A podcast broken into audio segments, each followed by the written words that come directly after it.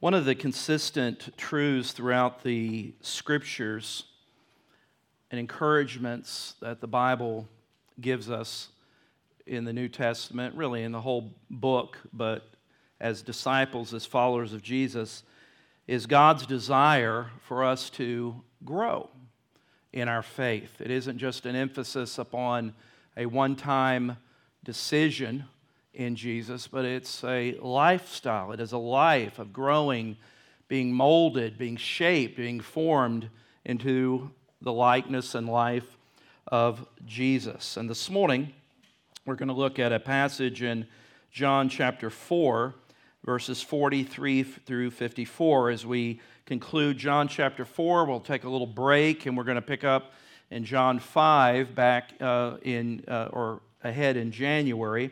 But uh, we'll, we'll uh, continue in John after the first of the year, maybe the second or third Sunday when uh, everybody kind of gets back in a routine and a schedule. But 2 Peter 3:18 admonishes us to grow in the grace and knowledge of our Lord and Savior Jesus Christ. And so in John chapter 4, uh, on the surface, you have a story about a man who came to Jesus with a major problem in his life, and that was that his son desperately needed healing.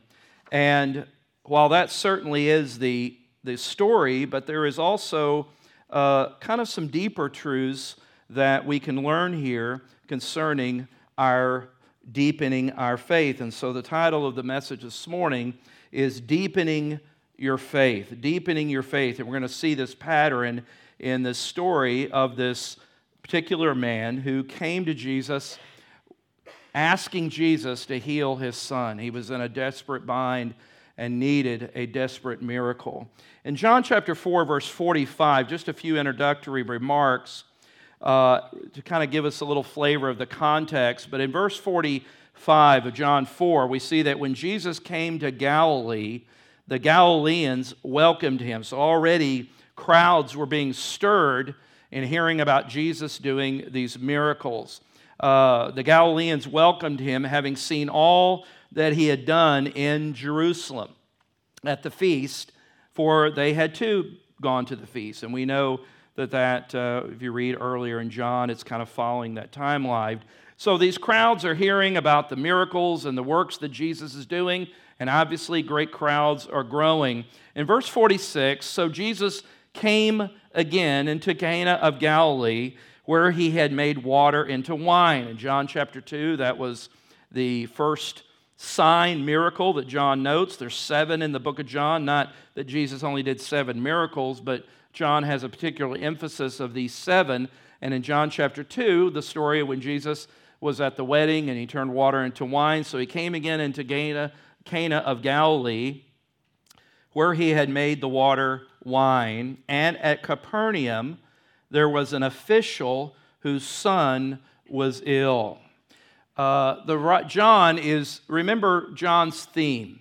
At the end, John 20, 31, he always is emphasizing why he's writing what he's writing because he wants to drive the hearers, the readers, to faith, to belief in Jesus Christ. So everything here is deliberate of John moving the reader, moving the hearer, if you will, towards faith or belief in Jesus Christ.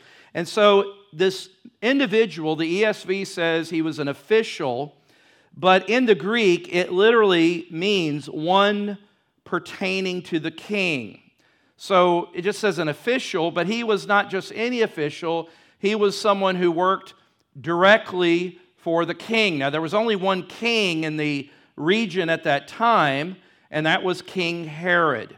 King Herod was the ruling king. And so this individual uh, in some way uh, was connected in working for King Herod. Now, Capernaum, history tells us that Capernaum also was well known in an area where there was a lot of um, uh, government uh, officials, offices, regional offices. So that was what was uh, in Capernaum. So it would only make sense that there would be some officials there. And he had heard that Jesus was, uh, you know, maybe about 20 miles from where he was, and he came to Cana of Galilee. Now, just kind of stop before we, and we're going to move along with the passage this morning, not read it all up front, but kind of walk through it. Connect with this, connect with the passage. Kind of step back and put yourself in the, in the text a little bit. What parent could not relate to the situation that this man was facing when the Bible says that he came to Jesus in verse 47? It says that when this man heard that Jesus had come from Judea to Galilee, he went to him and asked him to come down and heal his son, for his son was at the point of death. Now, if he was a official with the king, certainly money was not an issue. I don't know this for a fact, but I think Herod had a pretty good health care plan. Uh, money and access to the best medical care of that day uh, was certainly not an issue or problem. But here was this man, this king's official, who was prestigious and had everything as far as status, and yet there was something that he could not make happen. He could not heal his sick son. You know, there's a lot of things that money can't buy. Money can buy a house, but it can't buy a home. Money can buy a book, but it can't buy brains. Money can buy companionship, but it can't buy friendship. And money can buy a cross, but money cannot buy a Savior. This man was powerful and prestigious and was a man of means, but he pleaded with Jesus when he said in verse 49, Sir, come down before my child dies. Come down. I love the New Living Translation. He says, Come before my little boy dies. What a tenderness that, that New Living Translation. Come before my little boy dies. And I remind my boys who are going to turn uh, 29 and 32 in January, and I said, don't, don't ever forget, I don't care how old you get, you're always my little boys. You're always my little boys, and your daughter, your little girl. And so he is begging him. Now, the New American Standard in verse 47 that I have up there, I think brings out better the, uh, the, the language that the Bible was written in in this passage in the Greek by giving you a flavor. He wasn't just making a request, but verse 47, the New American Standard says that when he heard that Jesus had come out of Judea into Galilee, he went to him and was imploring him to come down. The way that the Greek language would read is that he kept asking and asking and asking. We might even say begging. Think about the humility of this royal official, if you were, on the king's payroll, and this man of prestige that I'm sure was well known, but he was desperate for his little boy to be healed. And Jesus certainly is going to do a miracle, as we'll see here. But I think also in this passage, we see that Jesus is also doing something else in the man's life. And we can learn this pattern of what he's doing here. And I love the Word of God. You ever read, again, sometimes on, on you know, when I approach this, and I'm sure as you read, you'll read a story and you just kind of read it, and it's just pretty simple, straightforward story. We're reading about this man. He came to Jesus for the healing of his son. And all of a sudden, you start rummaging around and digging in there a little bit, and you see, wow, there's way more here than I realized. And that's the joy of doing what we do on Sunday morning to unpack the truths. And so, in uh, today's message and in your bulletin, you have a listener's guide to follow along with and be an engaged listener. And uh, if you don't get your money's worth, then uh, we'll, we'll give you a refund at the end of the service. But we want you to be engaged. We want you to be engaged, and we put this really is a tool for you to be more engaged and follow along. If you have trouble paying attention, if you have trouble concentrating, take notes. And this makes it kind of easy for you to do this. And so we're going to look at seven levels of faith in this passage. And these seven levels of faith that we see are patterns that we see in our own life.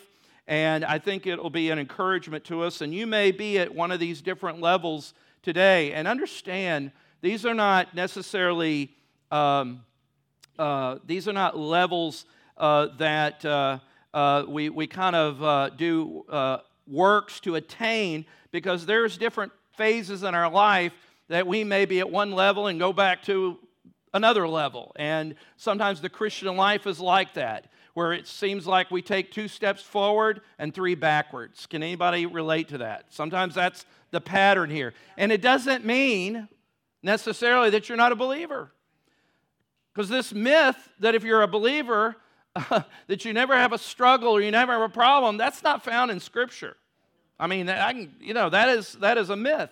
And so, again, the point is, is that we embrace and trust the promises of Christ, and God is faithful as He walks with us and leads us into a life that is reflecting Him. So, verse 45 says that, notice this first level that we see, this first level of faith is what I call a prove it faith. Prove it to me kind of faith. It says in verse 45 that when he came to Galilee, when Jesus came to Galilee, the Galileans welcomed him, having seen all that he had done in Jerusalem. This is the crowd. We see John use this term, the crowd, the crowds, several times in his writings here. And this crowd isn't necessarily, there, and not, there may be some, but generally the crowd is portrayed somewhat negatively because, as that verse 45 says, that they were following Jesus because they had seen or witnessed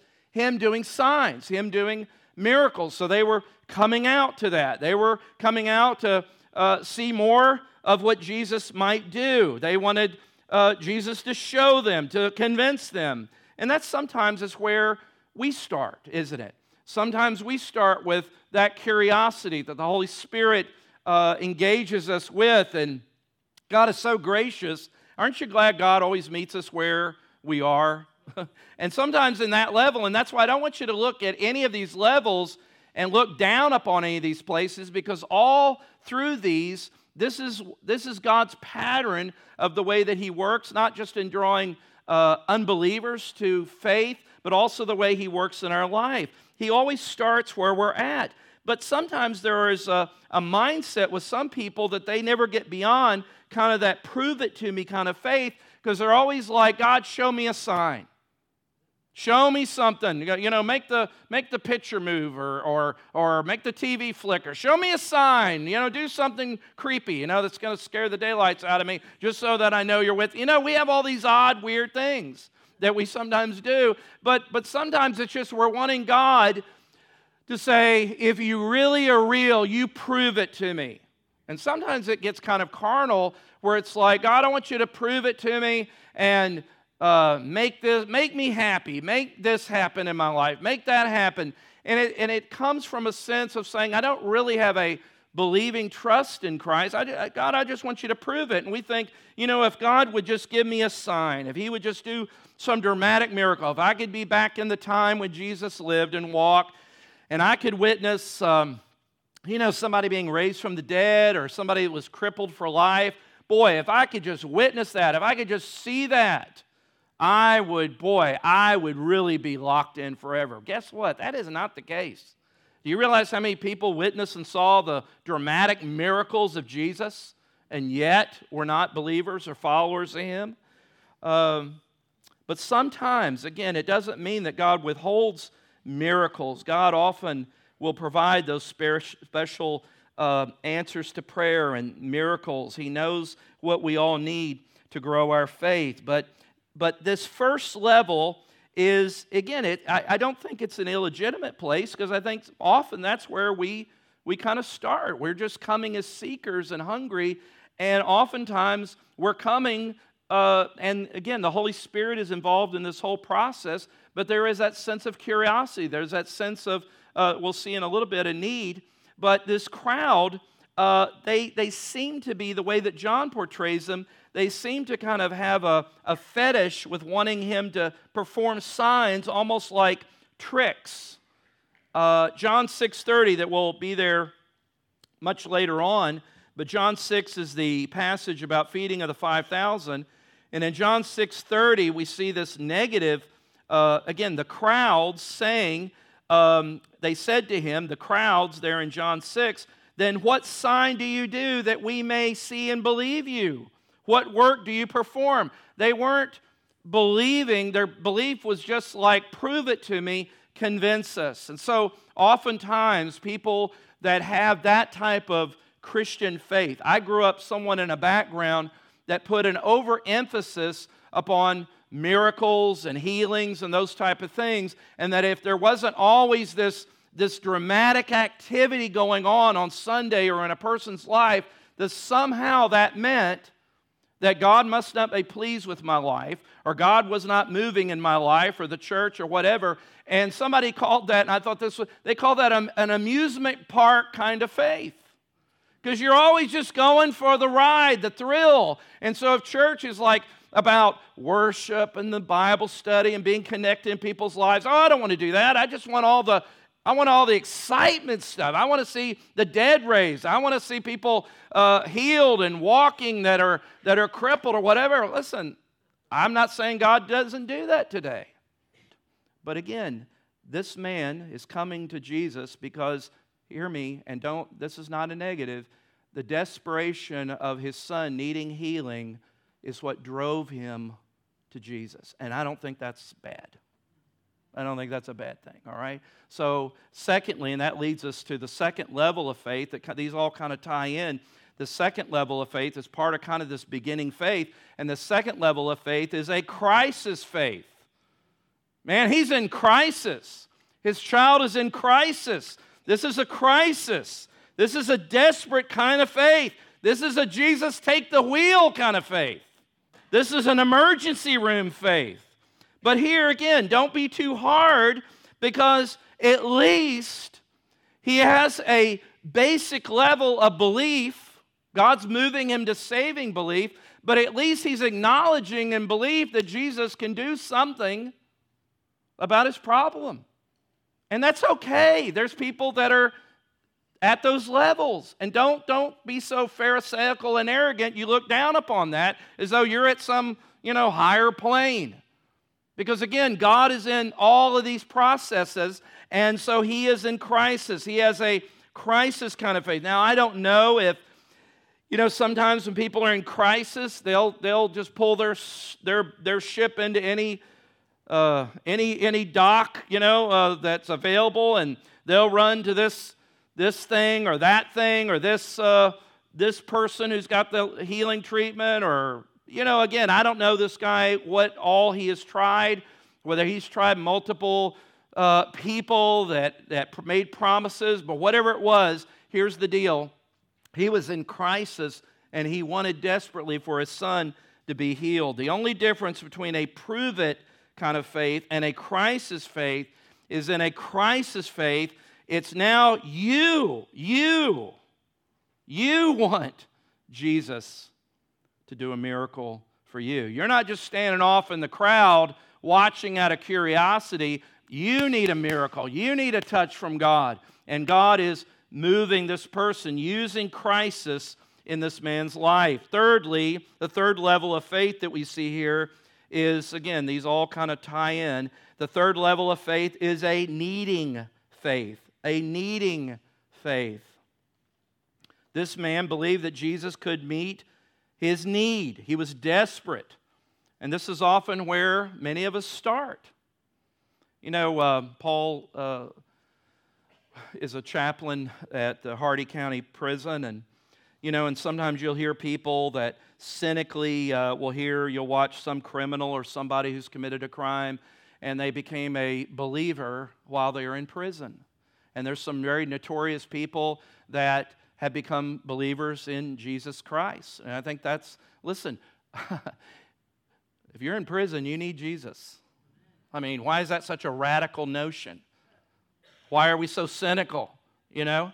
And yeah, they're going to pay the debt to society and you know that but but yet prison in those desperate situations you better, you better get Jesus. You better find Jesus. And so I'm not, I don't want to be cynical in looking at that. Why? Because your need, your need, and don't forget that God is all part of this process. It's often the very need that makes us first come to Christ or to seek after Christ because we have a need in our life. We desperately need Jesus to come into our life. It might be where we start. Jesus, I made a mess with my life.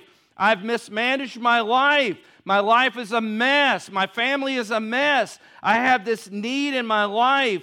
And that is where God often starts with many of us, with most of us. It's not a prove it kind of faith. It's beyond crisis. It's not yelling and pleading and demanding from Jesus. It listen to this. And this is a little place you can write this down. Uh, his faith, this man's faith, begins to grow when his attitude moves from demanding to depending. You see the process going on here? He's not demanding, he's depending. And even in verse 49, you see a quieter attitude than you see in the beginning, where he says, Sir, come down, I need you. The Holy Spirit's all a part of this. In verse 50, Jesus said to him, Go, your son will live. The man believed the word that Jesus spoke to him and went on his way. Now, I don't know about you, but I don't know if this crosses mind, but I'd be like, Now, Jesus, I, have been traveling a couple of days here to get to you. And uh, I really, really, listen, I got a nice chariot, you know, the Herod lets me, you know, cruise in. And uh, I, I really need you to go with me back home. I need you to personally lay hands on my son. I, I, I appreciate your sincerity, but that, I, I, no, he didn't do that, did he? It says that the man believed the word that Jesus spoke and he went on his way. And that leads us to the fourth level of faith, and that is, fourthly, an acting faith. Action faith, an acting faith. Now, don't miss this. Before, and we'll see this, before he comes to, uh, before he believes in Jesus in a salvific salvation way, um, he believes that Jesus can do this miracle. Uh, he believes the word that Jesus spoke. Uh, he's coming to Jesus saying, Jesus, here's what I need you to do. And Jesus kind of puts the ball in his court and says, Well, you're gonna, you need to take some responsibility for your faith. And here's what I want you to do. It's not that Jesus saying, I can't do it, but Jesus saying, Here's what I want you to do. I want you to go, go back home. Jesus put that on him.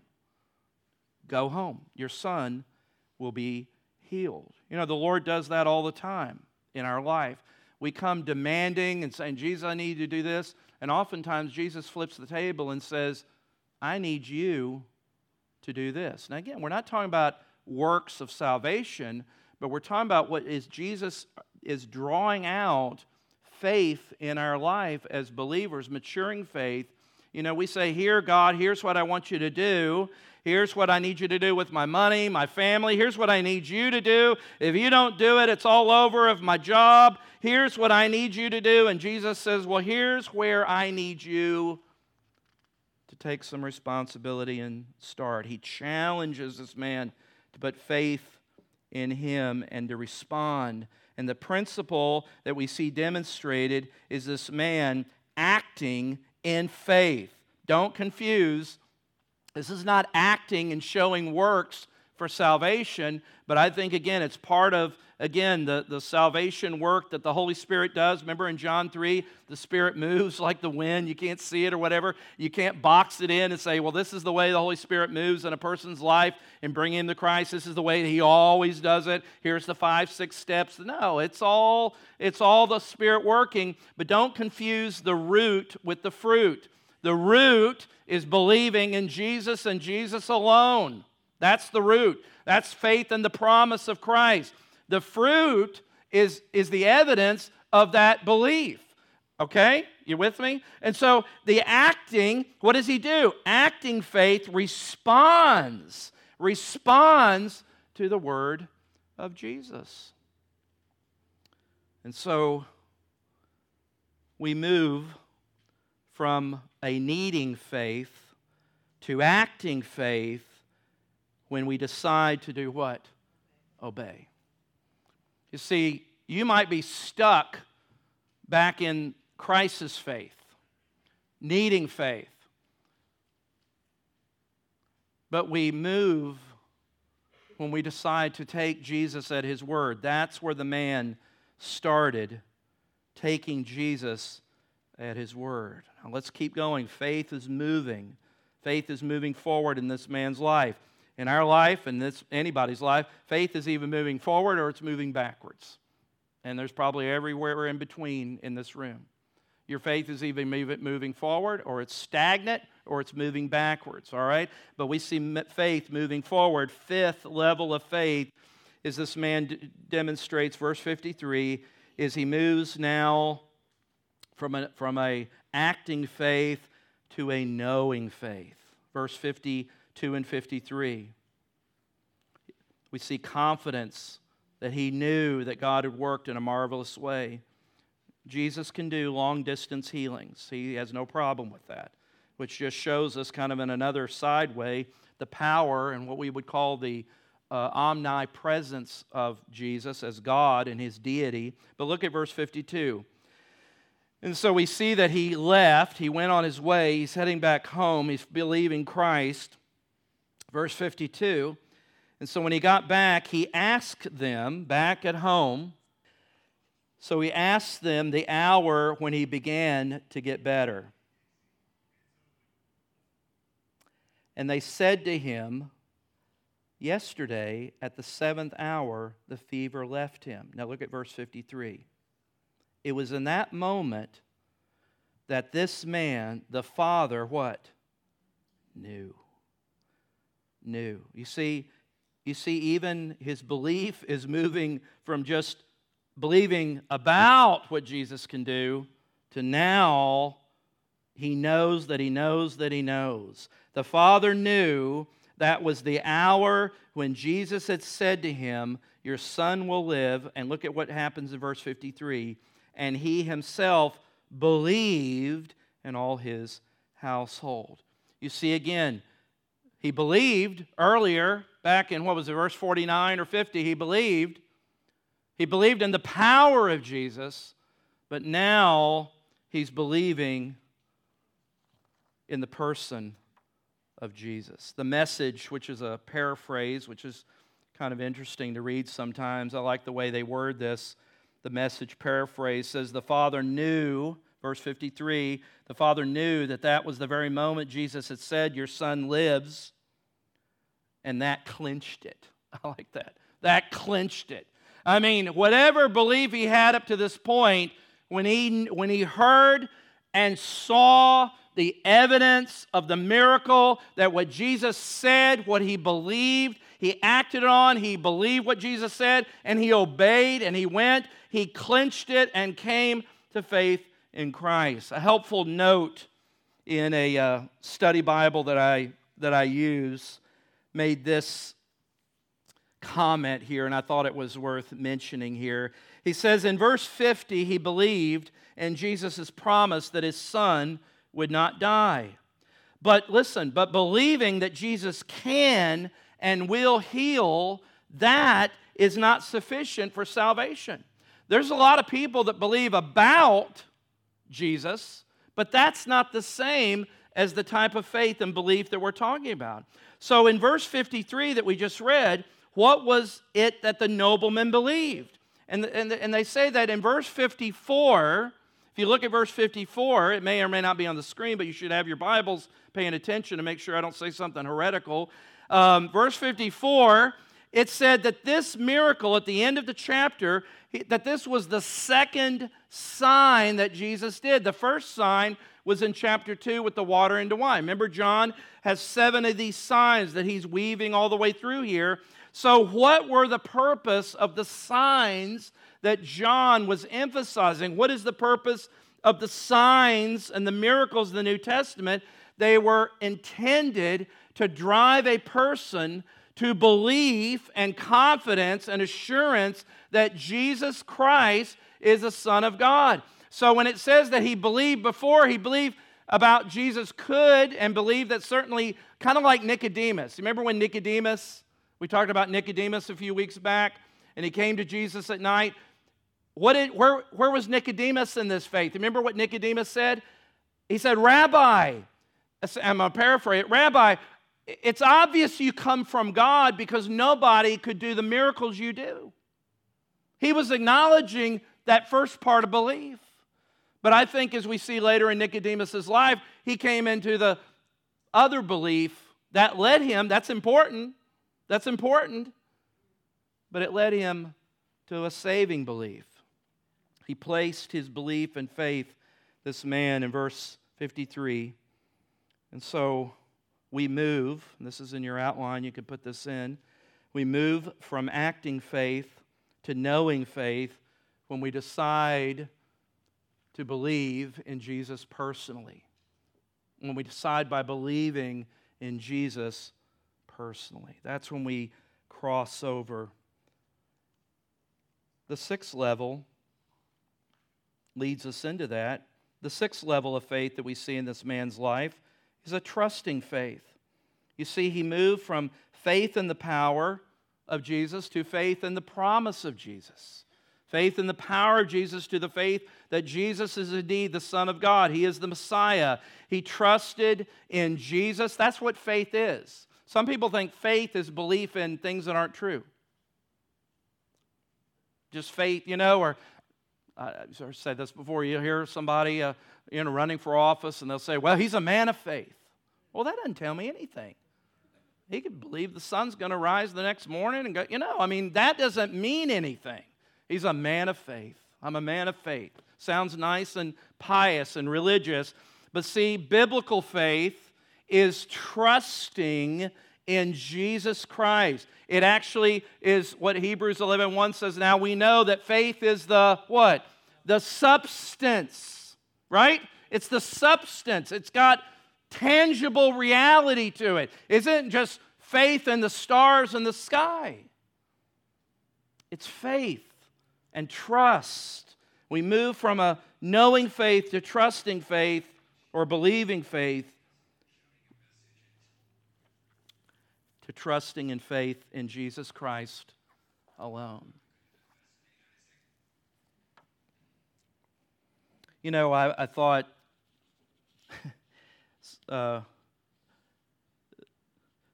most many Christians have only on their phone, if I could use that as a picture of Jesus, they only know about 911 when it comes to talking to Jesus.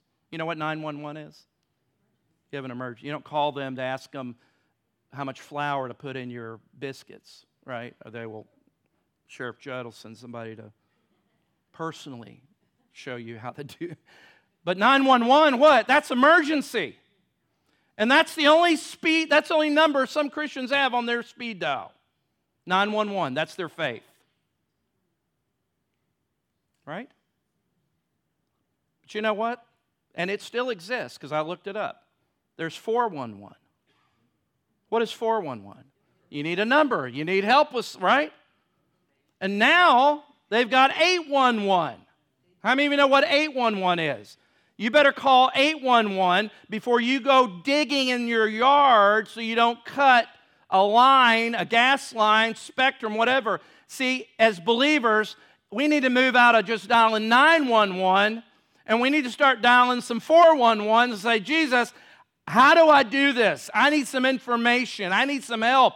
Jesus, 811, I need you to show me where some pitfalls are. I need some discernment.